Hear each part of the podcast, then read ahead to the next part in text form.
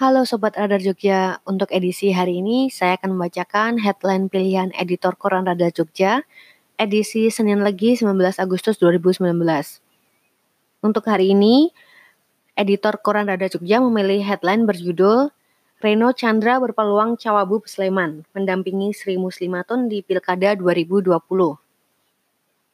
Satu persatu nama tokoh yang akan meramaikan bursa pemilihan kepala daerah Sleman mulai bermunculan. Yang terbaru, Reno Chandra Sangaji. Nama kepala desa Condong Catur itu disebut-sebut bakal mengisi posisi calon wakil bupati, mendampingi Sri Muslimatun. Sinyalemen Reno bakal ikut meramaikan kontestasi pilkada yang digelar 2020 itu diperkuat dengan berbagai spanduk. Tidak sedikit spanduk yang menggambarkan citra Reno terpasang di beberapa sudut di wilayah Condong Catur. Bahkan salah satu spanduk di antaranya bertuliskan nada dukungan. Di antaranya berbunyi Pak Reno maju.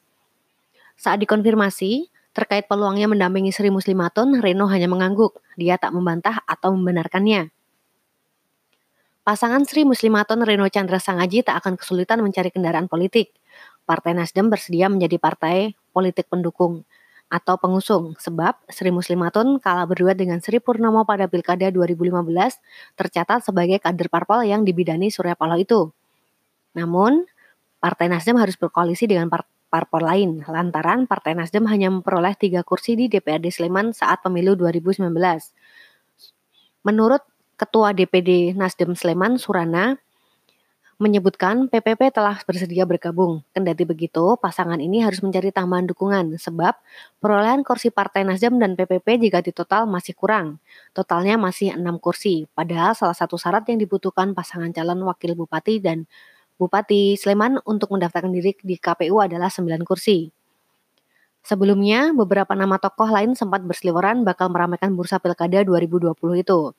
Sebut saja Kades Catur Tunggal Agus Santoso dan Sekprov DIY Gatot Saptadi.